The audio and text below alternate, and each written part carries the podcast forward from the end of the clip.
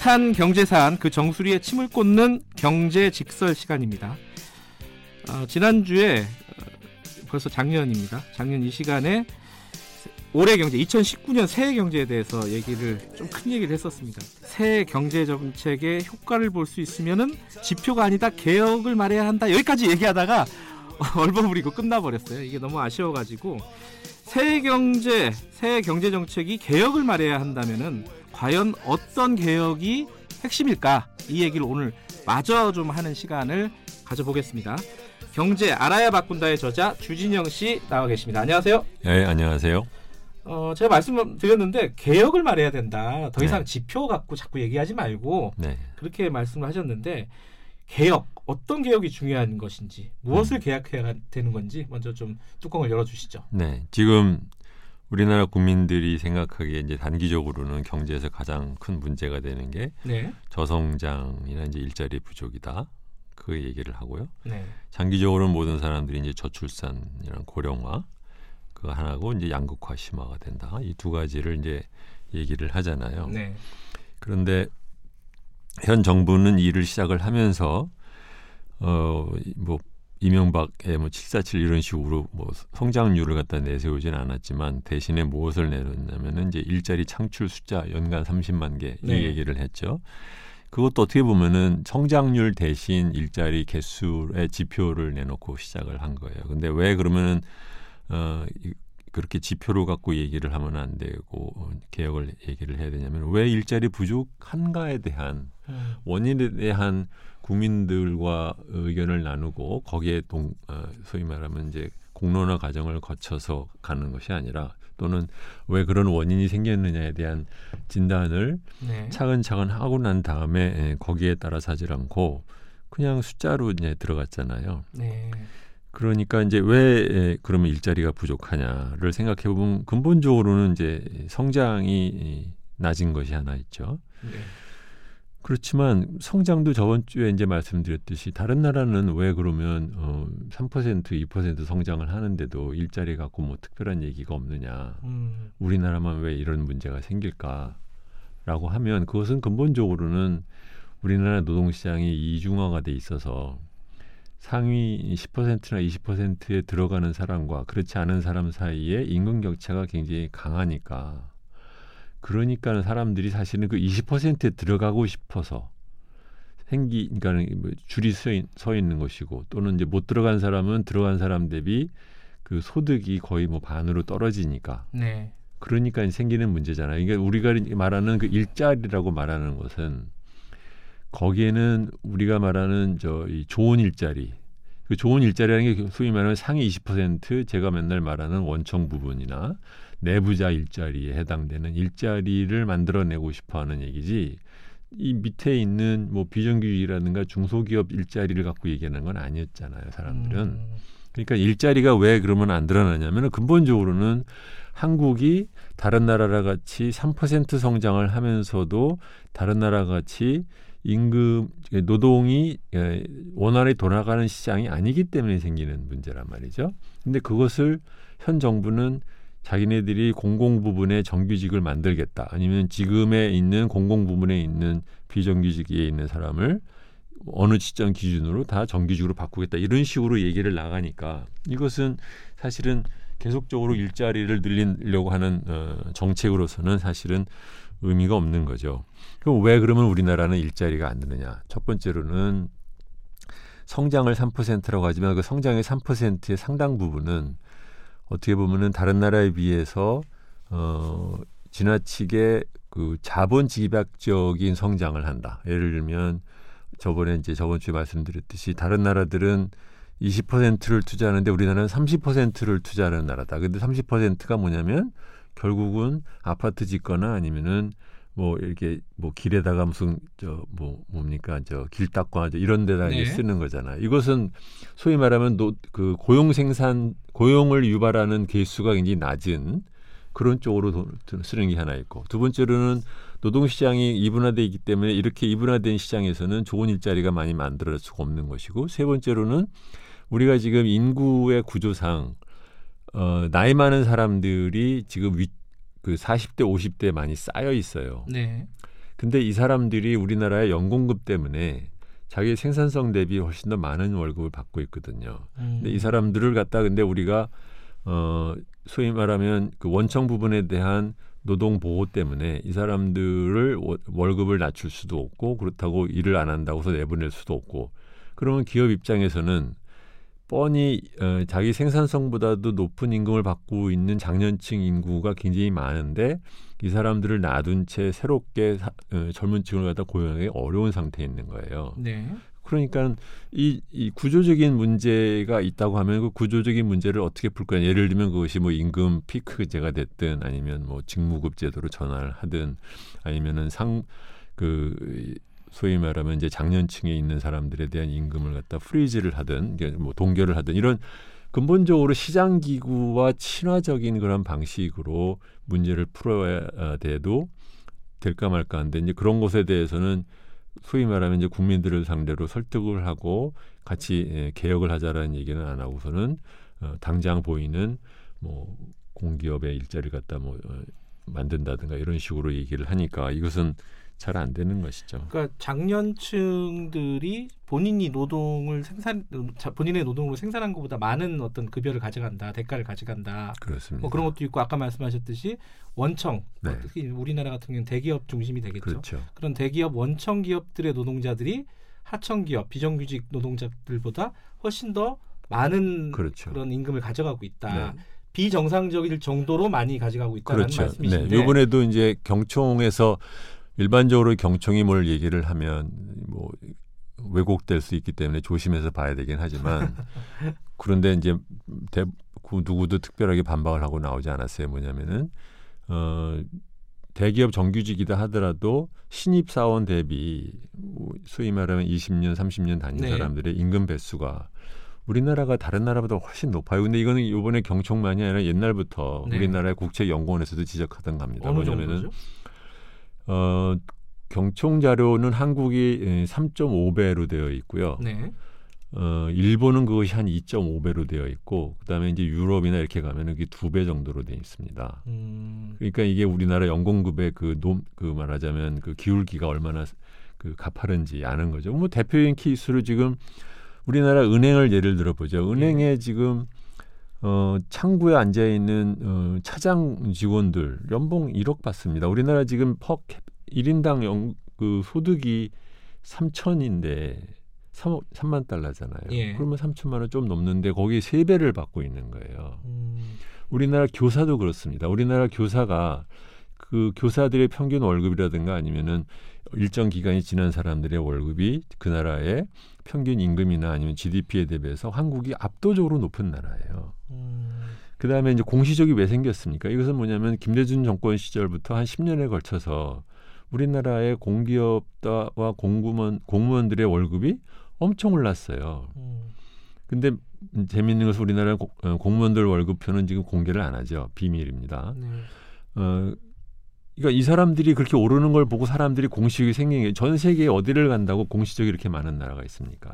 그- 이런 이런 거 하나 하나가 다 뭐냐면은 한국이 상층부 10%에서 20%에 해당되는 그 원청 부분에 속하는 사람들, 이 사람들은 많은 부분은 시장의 압력에도 아무런 상관이 없어요. 교사가 시장이랑 무슨 상관이 있고, KBS 직원이 교- 시장이랑 무슨 상관이 있고, 대형 시장, 은행이 뭐 시장이랑 무슨 상관이 있습니까? 그러니까 소위 말하면 일반적인 시장의 압력으로부터 완전히 괴리된 부분에 있는 사람들이 딱 담싸놓고 네. 자기들은 임금을 갖다 올리는 과정에서 나머지 사람들한테는 임금이 차이가 나니까 원청의 부분이 있는 사람들이 계속해서 자기 일을 하는 것을 어떻게 하면 좀이라도 띄어서 하청한테 넘겨주고 나머지는 개, 개대로, 그대로 자기 임금을 유지를 하려고 하느냐 이 과정이 가- 계속해서 있기 때문에 이것이 그러니까 어떻게 보면 이제 사회적인 보상 체제가 불공평하고 사회가 이중 사회로 점점 나가는 것이 우리나라에서 저성장이 계속되거나 또는 일자리가 부족한데 가장 큰 영향 어, 원인이 있는 것인데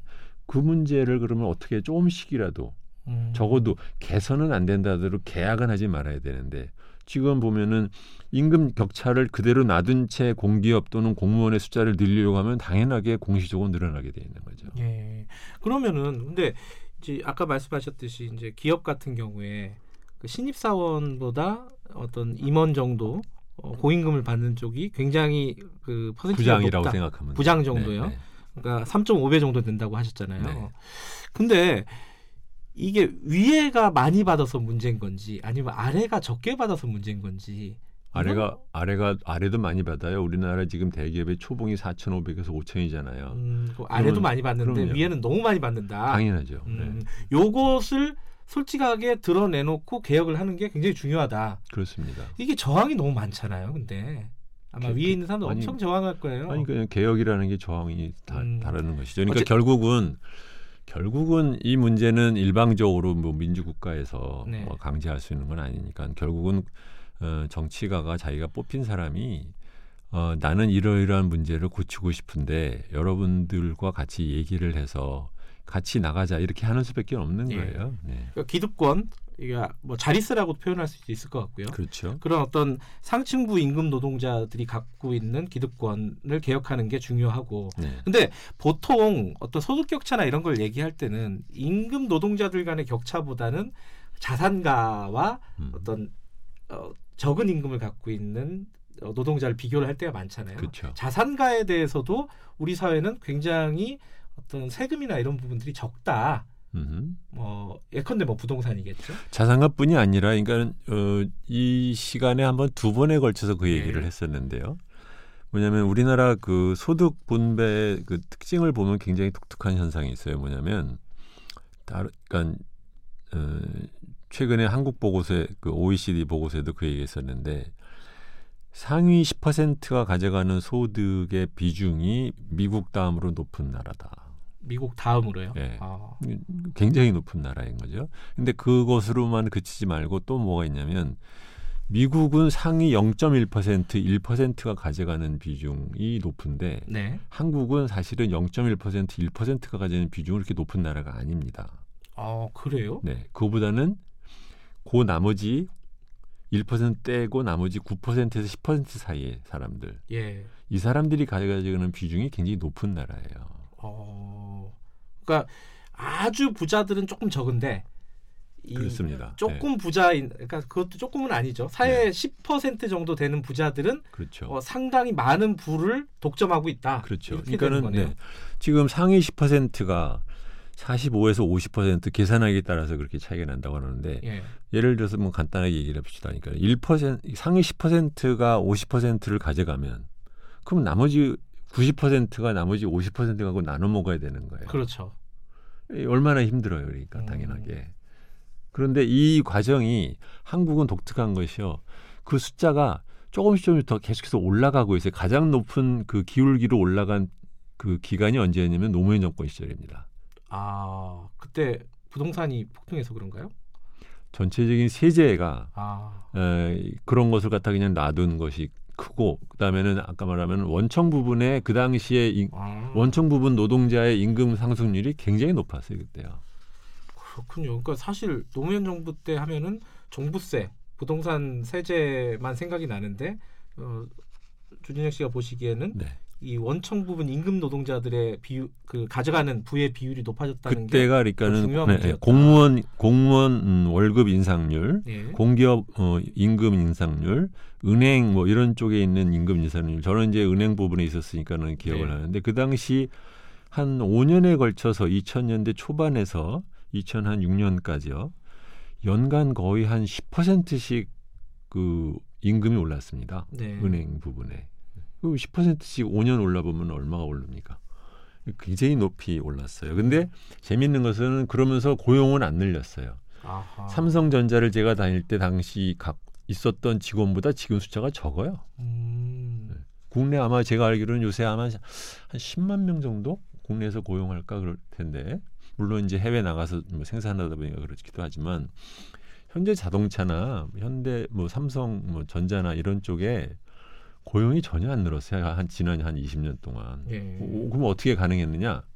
자기 하고 있는 이 생산 프로세스에 계속해서 뛰어서 자꾸 밑으로 주는 겁니다. 음, 그리고 지금 말씀하신 게 어쨌든 이런 작은 비율, 어, 사- 상위 한 10%의 비율이 우리 사회의 부를 한 50% 정도 독점하고 있는 이런 부는 아니라 소득이죠. 소득을 독점하고. 있는 네. 이런 상황을 개혁하는 게 중요하다. 그렇습니다. 이게 첫 번째고 두 번째로는 번째가 이제 아까 말씀하신 그 이제 이제 부로 넘어가면 예 자산. 네. 그러니까 에, 결국 소득 재분배라는 것은 뭐, 뭐 어디에를 무엇을 통해서 하냐면 소득에 대한 세금, 네.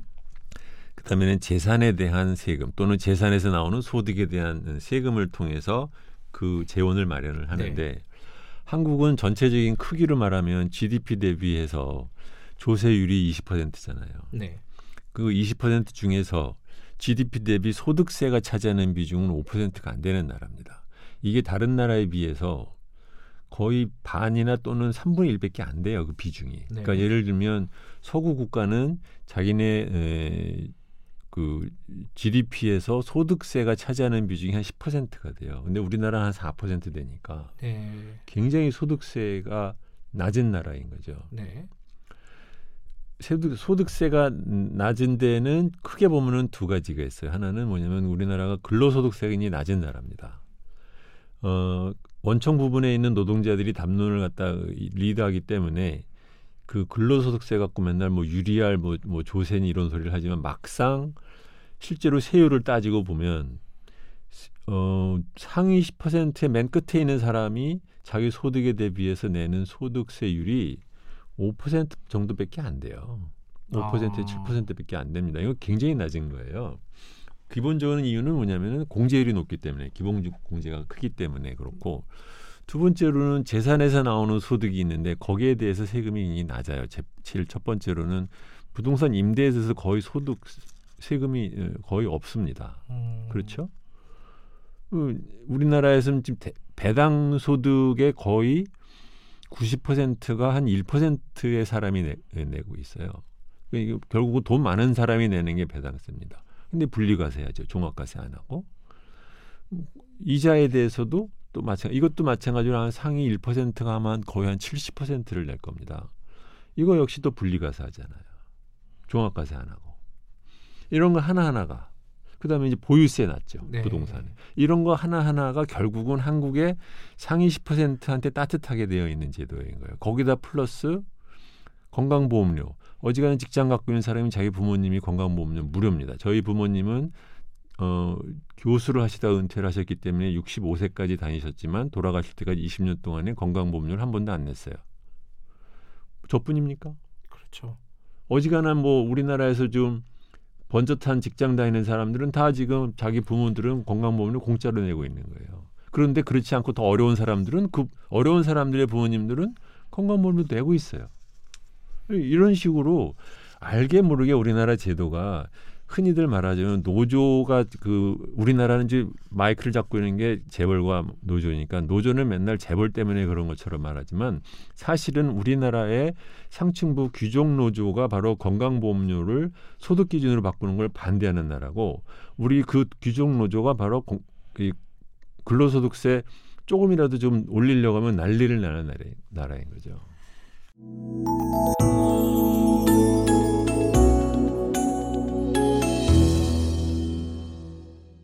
그러니까 이게 그런 부분들이 그 사회가 공정하지 않고 예를 들어 뭐 재벌이나 이런 부분에 대해서 관대한데 왜 그러면 말하자면 지금 말씀하신 귀족 노조라고 상층부 노동자들에게만 이렇게 가혹하느냐라고 뭔가 바뀔 때마다 주장을 하는 거잖아요. 그렇죠. 재벌 개혁도 똑바로 해라. 그러니까 이게 서로 간에 다들 똑바로 해라라만 하지. 그러니까 연막 작전인 거죠. 그러니까 네. 소위 말하면 자- 자기를 한 자기에 관련되는 걸로 가- 고쳐야 될 얘기가 나오면은 쟤부터 고쳐라고 네. 말하자면 그 초점을 자꾸 다른 사람으로 돌리는 거죠. 두 개를 동시에 해야 되는 거네요. 그러면은 말하자면은. 가- 그럼요. 네.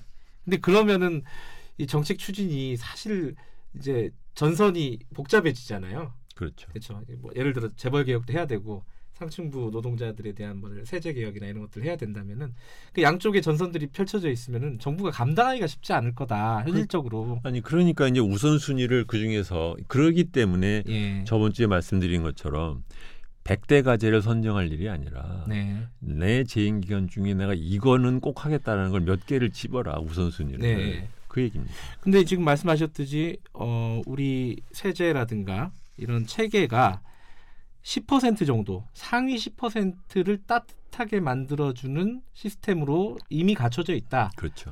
하면은 음.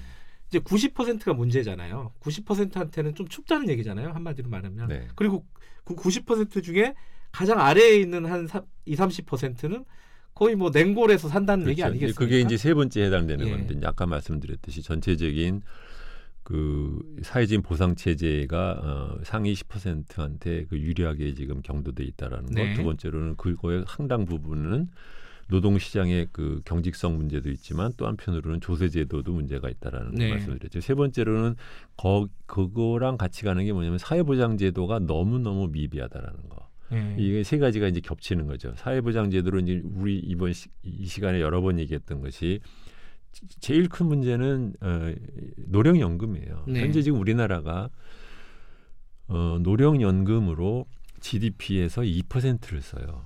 네. 일본은 이미 그것을 12%인가를 씁니다. 안 쓴다고 하는 미국도 7%인가 8%를 써요. 네. OECD 평균은 9%를 씁니다. 제가 요번에 한번 기억하실지 모르겠는데 방송 용어로는 굉장히 부적절해 용가리 통뼈냐 우리나라가. 네.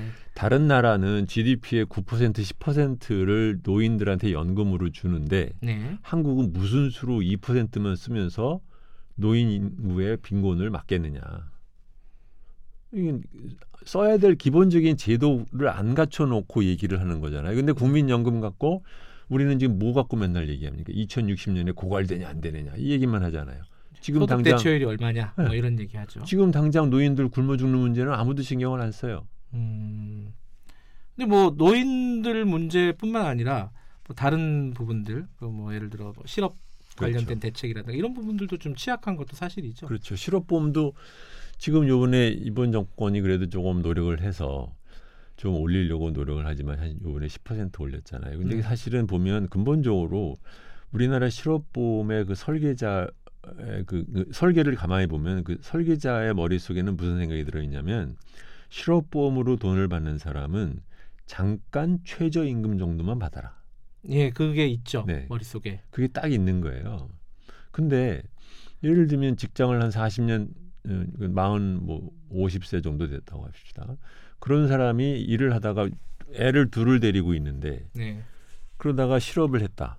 근데 갑자기 최저임금 수준으로 어, 받으면서 뭘 찾아봐라. 그러면 실업보험이라는 것은 기본적으로 직장이 잠깐 끊어졌을 때 이 사람이 자기가 갖고 있는 그 기술과 능력을 감안했을 때 더 좋은 직장을 찾을 수, 자기한테 적절한 직장을 찾을 수 있는 시간을 벌어주는 제도인데, 네. 어, 그럴 시간이 어디 있어요? 무조건 어딘가에 취직을 해야지. 네. 네. 되게, 되게 재밌는 기사가 생각이 나는데 실업급여를 받는 젊은이가 이제 어, 정규직으로 예를 들어 5년 정도 일을 하고 이제 해직 상태가 되었고 실업급여를 받는 젊은이가 있었는데 30대 초반이요. 음. 그 친구가 어, 그동안 5년 동안 벌은 돈이 있을 거 아니에요. 그걸로 해외여행을 갔다 온 거예요. 실업 기간 동안에. 네. 그래서 이런 사람한테 실업급여를 주는 게 말이 되느냐. 네. 뭐 그런 이제 그러니까요. 이 기사가 있더라고요. 근데 아니 시- 실업 자 신사라, 신세라고 하더라도 자기 재충전도 해야 되고 휴식도 취해야 되는 건 사실이잖아요. 근데 이제 그런 것들이 어, 사치다라고 생각을 하는 것 같아요. 아니, 뭐 머릿속으로. 실업 우리나라에서 연간적으로 평균적으로 어, 실업 보험에 에, 신청을 하는 사람이 한 100만 명 정도 좀 넘습니다. 100명 중에는 이런 사람도 있고 저런 사람도 있는 것인데 말하자면 그런 게 이제 그 보수 언론이 말하자면은 그 중에서 딱 찝기 좋은 케이스 예. 하나 집어가지고서는 이제 그런 식으로 이제 얘기를 낭비라고 얘기를 네, 하는 거죠. 네. 실업보험 자체가. 거죠. 그렇죠. 근데 말씀하시다 보면은 지금 이제 소득의 양극화 그리고 뭐 부의 양극화 여러 가지 문제가 우리 사회에 지금 고착돼 있는 건데 네. 그것들을 과거에는 그걸로 풀었던 것 같아요. 개천에서 용난다 이런 방식 있잖아요. 그러니까 그것도 용된 사람들만 하는 얘기죠. 네. 저는 굉장히 그, 그 그게 소위 말하면 우리나라의 그 알게 모르게 그 신분제 의식에 의해서 자기가 그 낀 사람들이 하는 얘기지.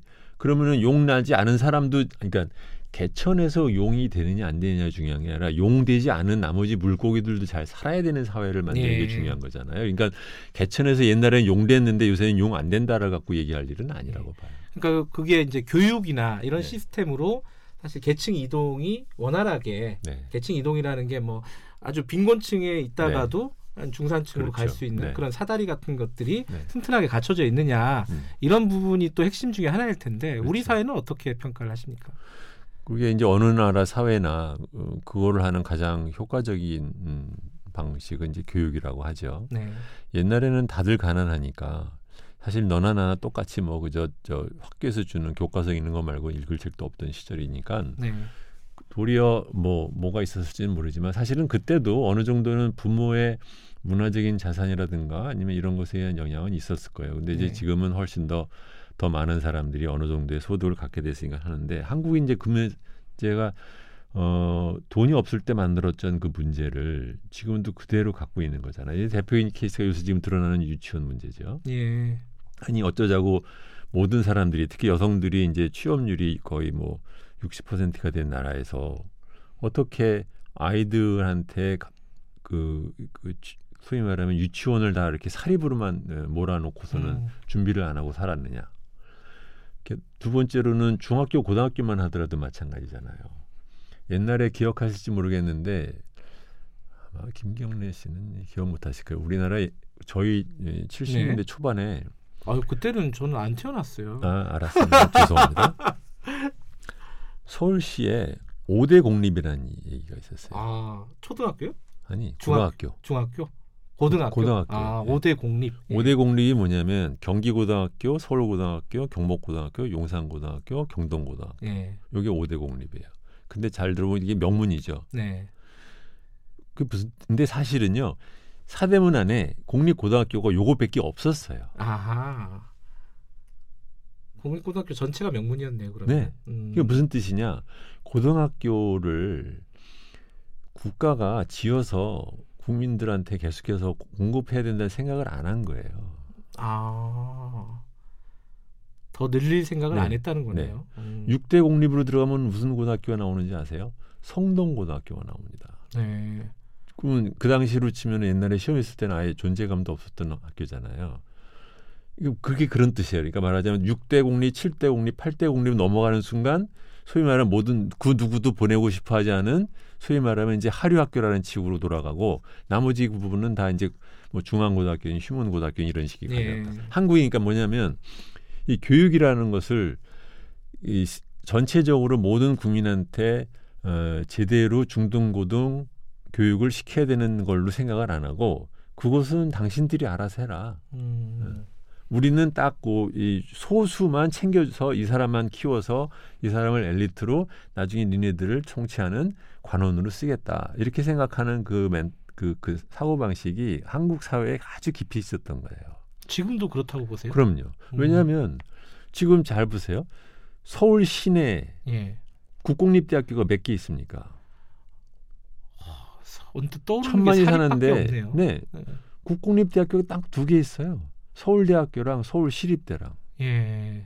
인천으로 이제 넘어가면은 우리나라 지금 수도권으로 가면 서울시립대 플러스 인천대예요. 종합대학교는 2천만 명이 사는데 국공립 종합대학교가 세 개인 나라입니다. 이게 말이 돼요? 그리고 생각해 보니까 나머지 학교들은 다 사립이네요. 그러니까. 어, 머릿속에 떠오르는 학교들이. 음. 그런데 이제 사람들이 다들 보내게 되니까 어, 요새는 이제 그걸 무슨 방식으로 풀어요? 야 사립대학교 너 등록금 올리지 마. 그 등록금 동결시켰어요 지금 10년째. 이것도 미친 짓이에요. 어, 죄송합니다. 거의 정, 제정신이 아닌 정신 거예요 이건요. 아니 얘기가 그러면은 한국 경제 개혁의 핵심 지금 분야는 어디일까라고 생각해서 쭉 얘기를 따라오다 보니까 교육까지 지금 넘어왔어요. 그럼요. 이 교육이 결국은 앞에서 말씀하신 소득의 양극화, 부의 양극화를 더 공고히 하고 하는데 그럼요.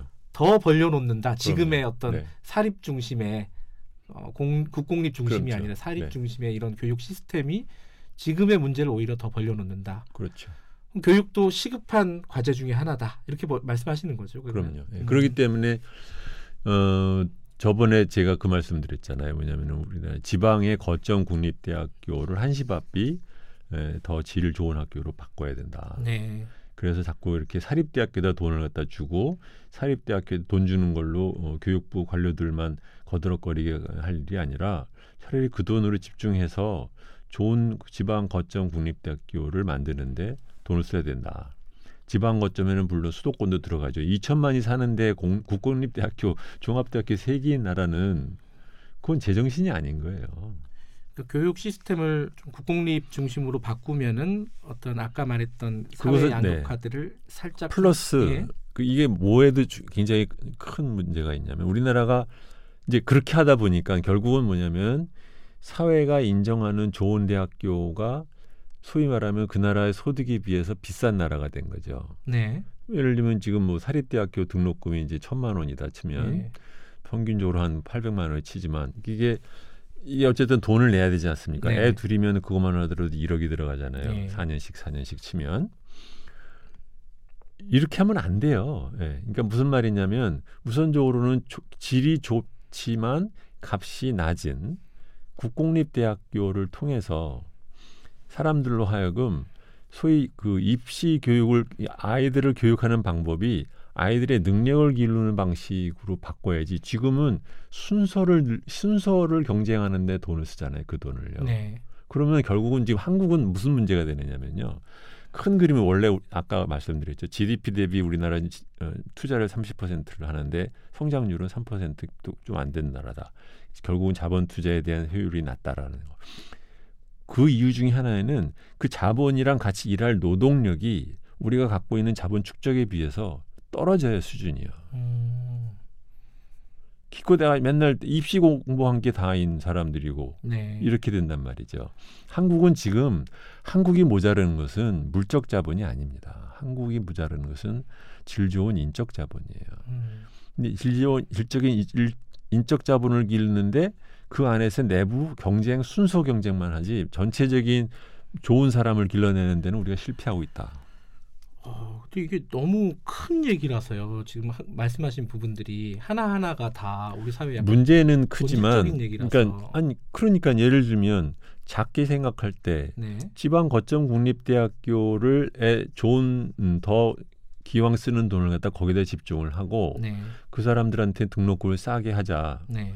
그게 큰 얘기 아닙니다. 근데 그렇게 해서 예. 그런 식으로 또 하나씩 하나씩 풀어야 되는 거고 세제도 마찬가지예요. 그러니까 우리나라에서 지금 직- 소득세가 차지하는 비중이 낮으니까 네. 그 소득세가 차지하는 비중을 좀 놀리자. 근데 그 중에 첫 번째로 할 것은 부동산 임대소득 과세하자.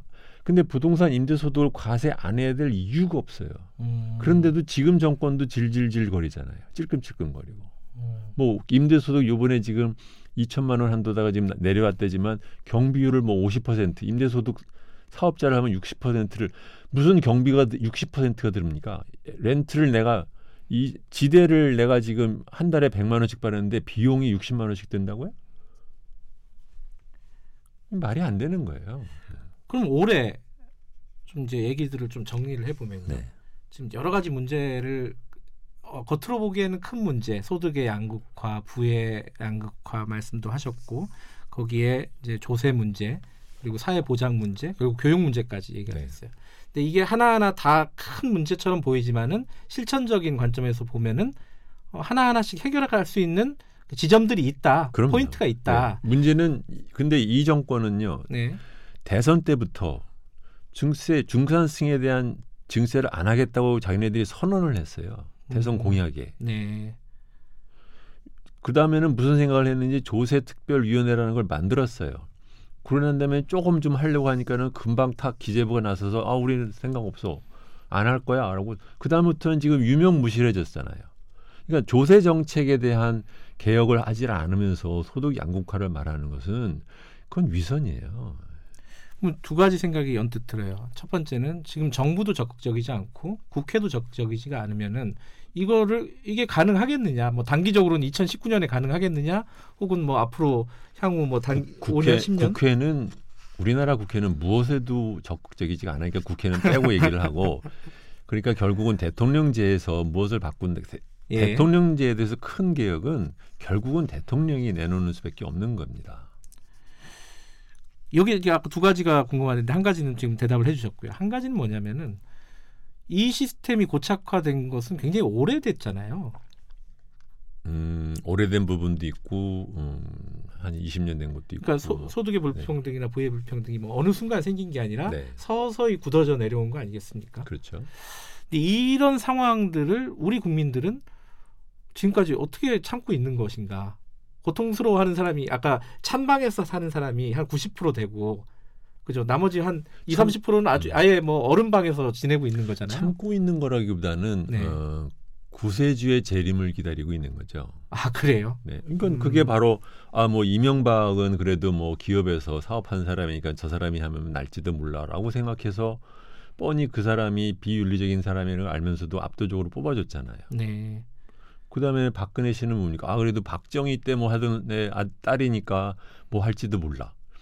결국은 자꾸 구세주를 찾는 거고 구세주가 없으면 욕하고 마- 진보 진영도 마찬가지예요. 구세주를 찾는데 막상 그 사람은 정권을 갖다 운영할 만한 준비도 안 돼 있거나 아니면은 국회는 음. 소수예요.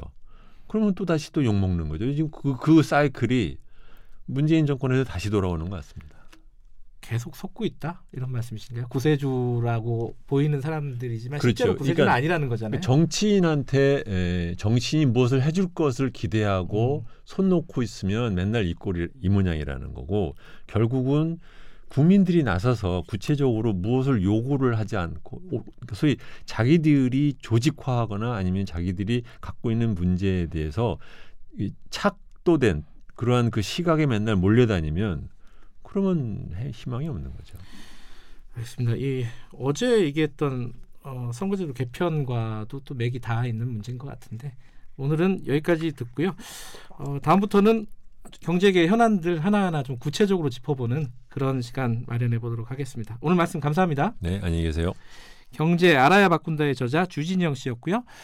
어, 보다 풍성한 얘기는 팟캐스트에서 원본 그대로 무삭제판으로 들으실 수 있습니다. 대한민국 중심 채널